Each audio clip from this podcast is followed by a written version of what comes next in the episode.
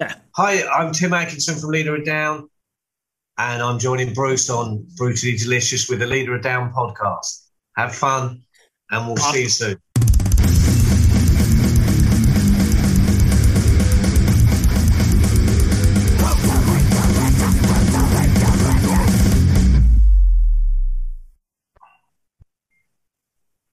We're good. Hey, everything's going well.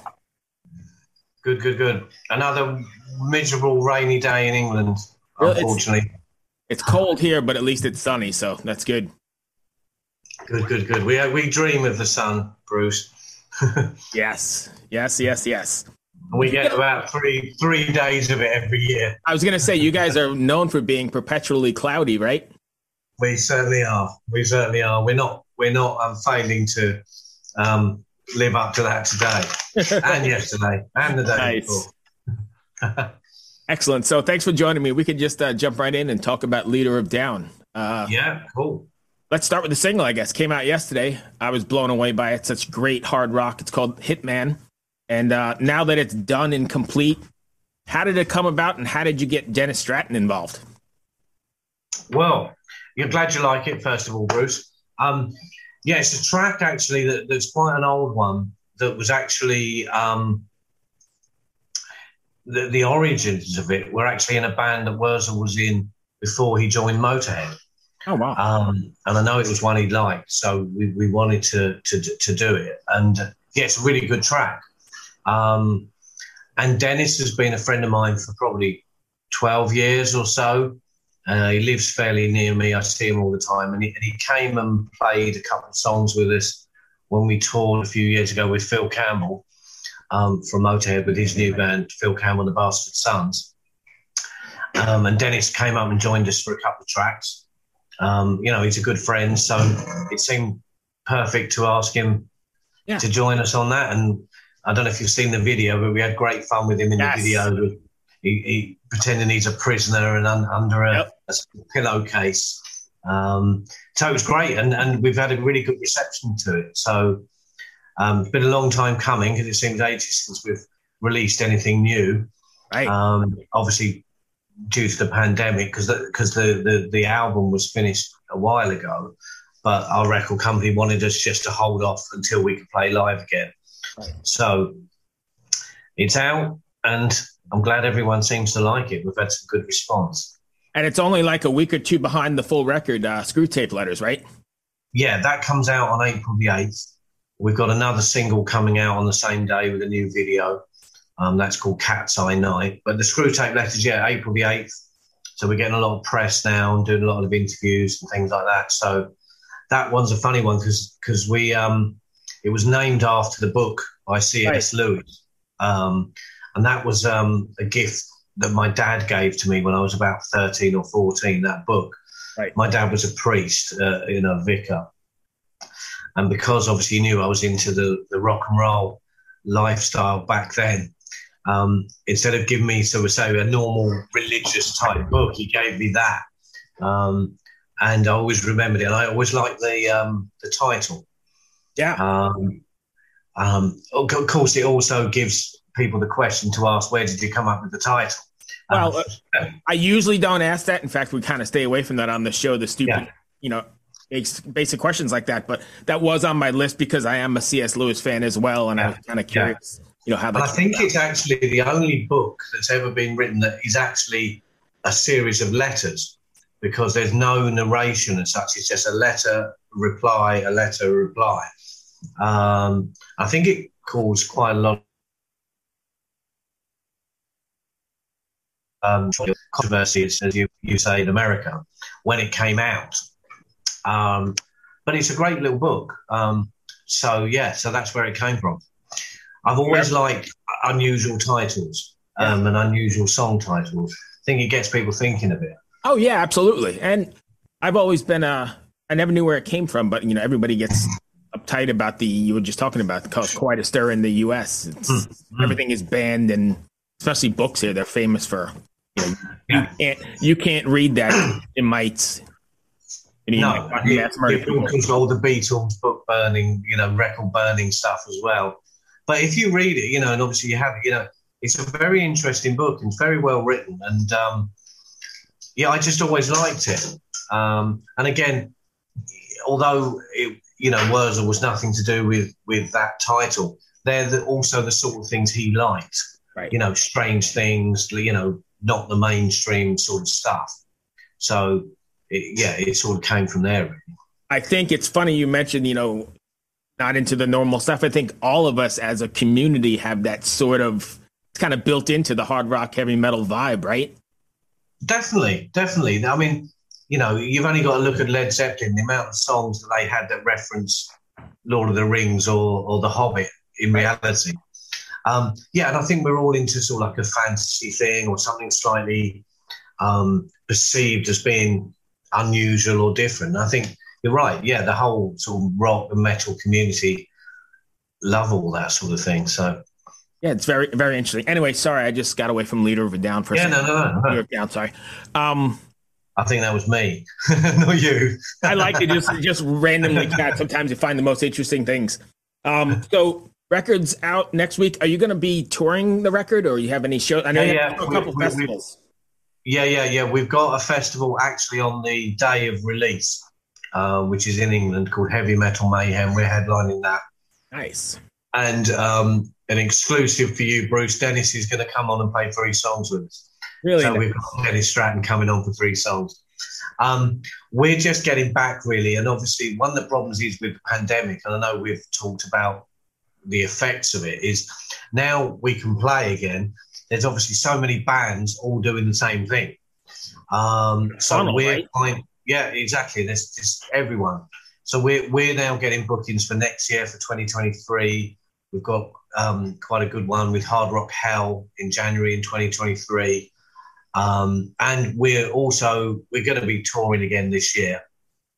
Um, going back to Germany, and I think we're going to, all being well, be playing in Italy in the in the in the autumn, the fall, um, later this year, which is the first time we've been there as a band.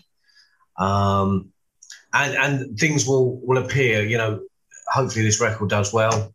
You know, touch wood, but um, we're getting quite a lot of good feedback from France. Um, we're on a heap of radio stations over there with a new single. So again, you get promoters approaching our management and things saying, "Look, can you come and do some shows over there?" So there will be quite a lot of stuff happening as the year develops. So I know. I can't wait. Can't wait, yeah, Bruce. Indeed. I know we talked a bunch of times through the through the nonsense of the pandemic and everything we've been through, but what's it finally like? What's it like to finally be on the uh, the upside of this whole thing and to finally be out playing shows and a proper release with a you know in a real post-pandemic world if you want to call it that. Yeah i mean it's strange. I don't know how you feel but it's almost like the pre-pandemic world seems a lifetime ago. Almost you can't remember not having a ma- face mask in your pocket or, yeah. or feeling a bit strange if someone's coughing. You know right. you wouldn't have thought that.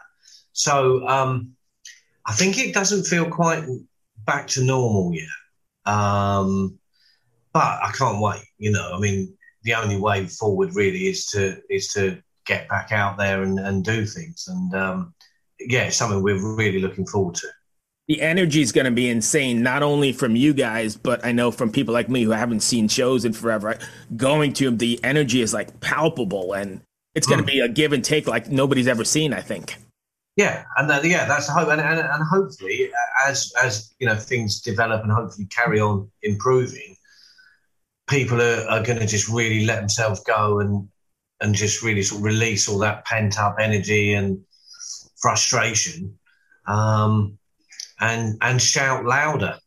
That's what we want. We want them to shout louder, right? Because I imagine that that feeds you, right, and that gets you. Of course, yeah yeah, I mean, you know what it's like. It's it, you know, if if the crowd are giving it back to you, you you you don't feel you're giving more, but of course you are subconsciously giving even more um, to to the audience, and and you know that that that's what you need, and that's really what a rock show is. And again, like with the community, you know, you just mentioned in, in your previous question, that sort of stuff is, is quite. Um, say unique, but maybe unique to, to, to the rock world yes. the shows are almost like like worship, you know, a church almost, you know, you, and family it, gatherings. Yeah, yeah, and and and and, and you know, Lemmy, I know always used to say at the Motorhead shows, he was getting like three generations of people yes. bringing their kids and grandchildren just to sort of take in what was what was happening, right. and and I, I think rock is really, uh, you know, probably unique with that. You know, it's such a thing. You know, you pass it down, don't you, to other generations. Check this out. You know, and, and you get a lot of young young rock fans, you know, into stuff from the early seventies, late seventies, the eighties. You know, and, and going back to Dennis Stratton, even though he, you know, he's not been in Iron Maiden for a long time, that first album that he was on is regarded as one of the the sort of greatest sort of metal things ever. Yeah. You know, yeah, I think you hit it um, right on the head. You're not going to find the community like the metal community in pop or country or, no, or yodeling. No. I don't no, think that exists. It's the sort of music I think you don't grow out of. If you get into it as a sort of young kid, teenager, it's yours then forever. Where if there's other sort of pop bands that are around at that time, you might love them, but they tend to break up and stop. Like the, not the big rock bands carry on until they die, really. Right. And uh, you know, being a huge Motorhead fan, I always used to say to Wurzel, it was almost like unbelievable. The band I picked as my favourite band didn't stop until Lemmy died, like 40 years of it. Whereas if you'd got into, say, the Bay City Rollers or someone like that, it was just a few years and that was the end of it. Right. Um, so hopefully, because there's this thing called the new wave of classic rock, which apparently Leader of Down are part of, whereas it's not like the screamer metal or, or, that sort of stuff. It's more of a sort of 70s, 80s style. Right. Um, there's a whole heap of people that are now getting into that and, of course, want new bands because a lot of the original bands are in their 70s now. Um, yeah. So hopefully right. we can bring that on. It's funny you mentioned like you know people getting into it early because I think you just get exposed to it early on and it's in your blood and that's hmm. you're, you're, totally set off on a separate separate path. It seems like from most people, right? Yeah. Oh no, definitely. I mean, it, it, I remember. I don't know if I've told you before, but when I first saw Motorhead, we had a show over here which you probably heard of called Top of the Pops. Mm-hmm. Um, unfortunately doesn't exist anymore. But they'd always they basically just have whoever was in the charts. So of course, you know, if a heavy metal band was doing well, they'd be on. And I remember watching that when I was about nine years old, and I saw Motorhead on it, and I thought this is horrible. What's this? But it, it, something there caught my interest. And then when they were on a couple of weeks later, oh I remember that. And then I started. Then then I was hooked. Um, yeah. But it's so different than everything else that was on on the show. And I think once you're hooked, that's it for life. You know, sorry, you know that that's yeah. what happens, and, was, and it still happens. So maybe maybe I know the answer, and maybe you've alluded to it already. But what was the album that got you? Because for me, it's clearly I'm going to give you a quick story. You're not interviewing me, and you probably don't care, but Oh, I, remember, I, remember being in ninth grade, and there was this little record store across the street from my school, and we had saved up all our money. We went in there one day just looking for a record. I didn't even know what I was going to buy. And Diary of a Madman was on the wall, and it oh, was, oh right, yeah, yeah, yeah. Holy shit! The artwork drew me in. I knew nothing about it, and from the first drums of Over the Mountain, it's been an addiction forever. Hmm. What about you? That's the thing. Well, that's the thing as well. What you just said is the artwork and when you saw it on a on a, a vinyl record, it was whoa. You know, I mean, I bought all sorts of albums just on the artwork. Yeah, they, they, weren't necessarily that great, or some of them were, but the art I've still got them now. The artwork was was the thing. So, um, really, with me, the Motorhead stuff. Right. I then just bought what was out at the time. So the first Motorhead record I bought was Iron Fist. Um, but I don't know if I told you, I, I came to the States when I was 12, 11, 12 on a um, soccer English football tour with my school team. Mm. I'd never seen Motorhead. They were my favourite band at the time. And I told the people I was staying with, because we were staying with host families, and I said, Look, I've noticed that Motorhead are playing in the sort of town up the road. It was in Buffalo, in New York. Um, and my parents always let me go, which wasn't true at all. I'd never been, because they were so willing to please, they took me, it was like 12, 11, 12, um, their son, who was the same age, and their nine year old son nice. to a rock club to see Motorhead, and supporting them was Metallica. Wow. Um, in, in sort of, you know, with Cliff Burton right. and things like that. So I saw that, and, and then it meant when I came back to England, I said to my parents, Well, I've been to see Motorhead. So they couldn't stop me going to see them again. Nice. But that's the sort of dedication I think you get with rock fans that they want to, you know, really push it a bit to, to actually get to see things, go to shows, and and you know, with all the early Ozzy solo stuff, some of the you were just saying about the, the album artwork was look at this because it, it really hadn't really been seen before quite like that, and some of the artwork he did for those early albums and, and the early singles, especially when he was sort of dressed up in the sort of the bark at the moon stuff. Even the Speak of the Devil or whatever it was, where he was yeah, yeah. now, yeah. Amazing. And and that will live you with you forever, Bruce. That thing. And and I had exactly the same thing with Motorhead. Right. Um, it was just you know, and then, and then looking through, you know, when I bought the No Sleep Till Hammersmith album and uh, obviously other albums, right. you'd study everything to the nth degree. You'd look at the pictures and you knew the names of all the roadies and all the names of this yes. and everything. So then for me to eventually become friends with them, like, you know, good friends right. and record with Lemmy, if you'd have told me when I was 11 that I'd record a song with Lemmy and play bass with Lemmy. Right I'd have just thought you were mad. You know, I mean, that that was just unbelievable. But it was also done on a, a level of being friends. It wasn't I sort of just rocked up right. and done this thing. You know, it was it was lovely. You know, and I always speak to Phil Campbell, and I saw Wurz's widow last week. You know, and it's just weird, but they didn't disappoint me when I became friends with them. Right. They were they're the most wonderful, lovely people you could imagine. So we got to thank the host family in the United States then. Yeah, yeah, there you go. Yeah. So back to you in America. Sorry, I don't mean to make it all about us, but. but yeah, it's true, you know, because that was, you know, such a thing. And and hopefully, you know, you know, you, you know, you know, we might get some people that think that with us, you know, at times, you know, not right. not on the same level, but you want to make an impact. And I think, you know, rock music does, especially for people who feel a little bit out of the mainstream. They maybe feel a bit distant or separated from, you know, I don't know what it's like in the States, but over here, a lot of the young kids tend to all like the same thing. There's not as much separation. You know, when they were like punk, the rockers, right. you know, people into like new romantics and all that sort of stuff. It's very different now. So hopefully, you know, rock still giving a bit of a uh, an escape route or, or, you know, just a period they can feel there's other people that a bit different and like stuff, you know. Oh yeah, and I I applaud you guys too for doing the uh, actually doing a physical copy. We're talking about albums and the way it went because I think that's disappearing. Kids like my son's age, they don't want albums. They want one single for ninety nine cents and they listen to half of it and move on. But yeah. Well, luckily, Cleopatra, our record label, again, American, LA based label. So it is coming back to you, Bruce, every time.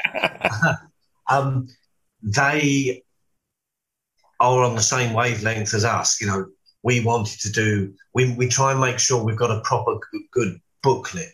You know, the inner sleeve is pictures and stuff rather than just being a white one.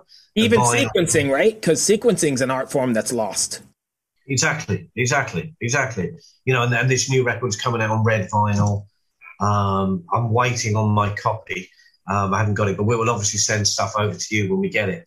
But it was um, yeah, it looks good, you know, and, and it again, it, it's almost like you've bought something, you've got something to hold, and and our, our CD on this new album is a sort of twenty page booklet. We've put a lot of work into making it look good, um, because you you can you know you know what it's like. Sometimes you even if you buy a CD now, sometimes it doesn't look like a lot of effort has gone into the packaging.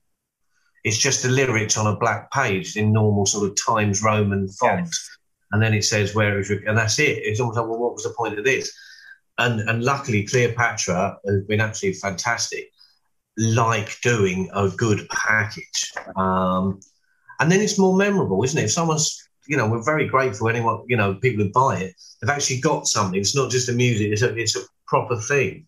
Yes. Um, and vinyl's you know recovering. Sales have gone great on vinyl with you know it's a, it's yeah. a new you know almost people are discovering. There's a lot of sort of youngsters that I know that come and talk to me. They've just bought their first record deck and they're starting to buy vinyl. Yeah, and it's brilliant because there was another addiction. Yeah. Oh no, exactly. they always say those things, don't they? Yeah. yep. How much money have you spent on music? Oh my oh, god. You don't want to know. I get tons of stuff that you know that comes in as as uh, you know promos and stuff where I was getting here, but there's nothing that beats the besides going to a show. There's nothing that beats a Saturday afternoon with a good cup of coffee, yeah. looking through dusty vinyl somewhere, even if it's like somebody's yard at a yard sale. Yeah, no, definitely, and you can find some great things there.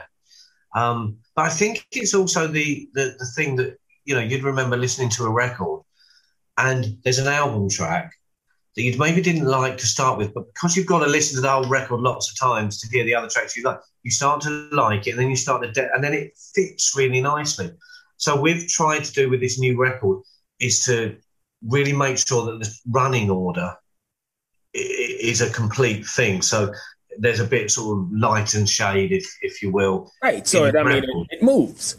Yeah, yeah, exactly. And of course, the songs that possibly aren't sort of obvious singles really do set up the other tracks. Right. Because if you had a like ten tracks of the same tempo, sort of right, oh, the, it ruins the record. You know, you need some of the other ones. I'm not saying they're, they're necessarily worse songs, but they are. They set up the next track. Right. Right. Um, right. No, I get it. Yeah, and that's what we've tried to do really with this one. And like so, going back to what I was saying, hopefully they all like it. Yeah. Yeah, and going back, I mean, that's something that takes a lot of time and puts you know you have to put a lot of uh-huh. effort into. And I, like I said, I get a lot of CDs and promo stuff and whatever. Probably not CDs anymore, and not everybody thinks of that. No, no, no. I think it's vital, really, because I always like to go back to when I was a kid. If it was a nice package and and the album flowed nicely, you're going to think more of it than one that was just slammed together and just you know this is track four. What's it called? I can't remember you know, you want people to have an impact. connection, right? Yeah, definitely, definitely. And hopefully, you know, the people who are really into music are coming back to that sort of 80s, 70s, 80s, 90s sort of thing and, and really treasuring their, their sort of music collection. Right. Cool, man. I don't have anything else. What's next for you guys? I know you got this, the album and the record in a week, and then a couple shows here and there. Are you writing new stuff? Yeah, well, we're, we're, playing in May with Phil Campbell. Um, we're playing in a big Motorhead celebration in uh, Blackpool in England. Um, I'm coming over to the States to do some interviews and stuff in the summer. Oh, really? Um, to New York and then Canada. So that'd be quite cool. Um, and I think it's also just really thinking, oh, God, we can go, we can travel again, we can do this and getting used to it. Um, and then, like I said, we're getting a lot of shows booked up for for 2023. So it's all great, you know. And I, I am part of the way through my next cooking um, video oh, for sweet. you, Bruce. Um, so we've got to try and top the last one. So there's a few, right. there's a few fun little things when we when we finish that. I am so happy for you guys, though. I mean, the record's done. It sounds great. You're looking out. You're playing around the country. You're coming to the states for interviews. So it seems like we're all yeah. on the flip side here, and yeah. we're back to. I was talking to our um, German PR lady who who actually has done the Motorhead PR for like 20 years and she she said to me this morning that the reception to this record has been better than the last one, um, which is great. And I think it's just because people know us a bit more now. Yeah. Um, the last one had Lemmy on etc. But I think people know us a bit more. And, and um, yeah, she she's been really pleased. So I did an interview with Metal Hammer um, nice. yesterday, and there's all sorts of stuff. So I think this is really like the next stage for for the band. Um, and and yeah, we can get some good shows and, and really take it forward. And we want to come and play in America, you know. Right. I've got family there. I love America, and we really want to get over there at some point. Probably not this year, but maybe but, next. But it's uh, it's on the agenda, and it's actually possible now. And it's uh, yeah. And then maybe we can finally meet in person, Bruce. Yes, have a beer and hang out. I feel like we're on a precipice, man. I think we're we're about to enter amazing territory again, like a creative renaissance almost. Yeah, I hope so. You know, and, and we need it. And, and I, and I think if everyone feels the same, you know, there's no reason that that can't happen. And then finally, I can um, see that you're not an avatar or a, or a hologram. right. but I think I think I know this is nothing to do with leader down, but I think even in the whole artistic community, right, people have been holed up and locked down for a year and a half, honing their craft and writing their music or painting that canvas or doing whatever. Now yeah. I think it's time it's just going to like explode. Yeah, I think so, and I will probably be sick of hearing stuff that people recorded in lockdown um, right. because right. we're out of it but yeah, no, hopefully that's going to happen. And um, I think people have realised a little bit, Bruce, that the things that you know, if you're an accountant or whatever people do for a living, that it's the creative arts and music, theatre, and everything that actually is the stuff they're working to actually go and enjoy. Right. Uh, and and hopefully they they carry on realizing that. Those, really those weirdos that weren't that didn't get along and were on the other path. Exactly. Exactly. Yep. Exactly. And you can all come together and have a good time. That's it. Well, Tim, that's all I've got. I appreciate you taking the time and no, always taking the time to do my stuff. Uh, always good to see you, mate. You too. I'm glad we're on the other side here. Be safe, my friend. Good to see you again. Take care. Have Thanks, man. Evening. Hey, we'll see, see you. you later. Bye. Bye. Ever wonder what a punch from Elton John feels like? Or how you'd cope with having turned down the chance to be in Nirvana?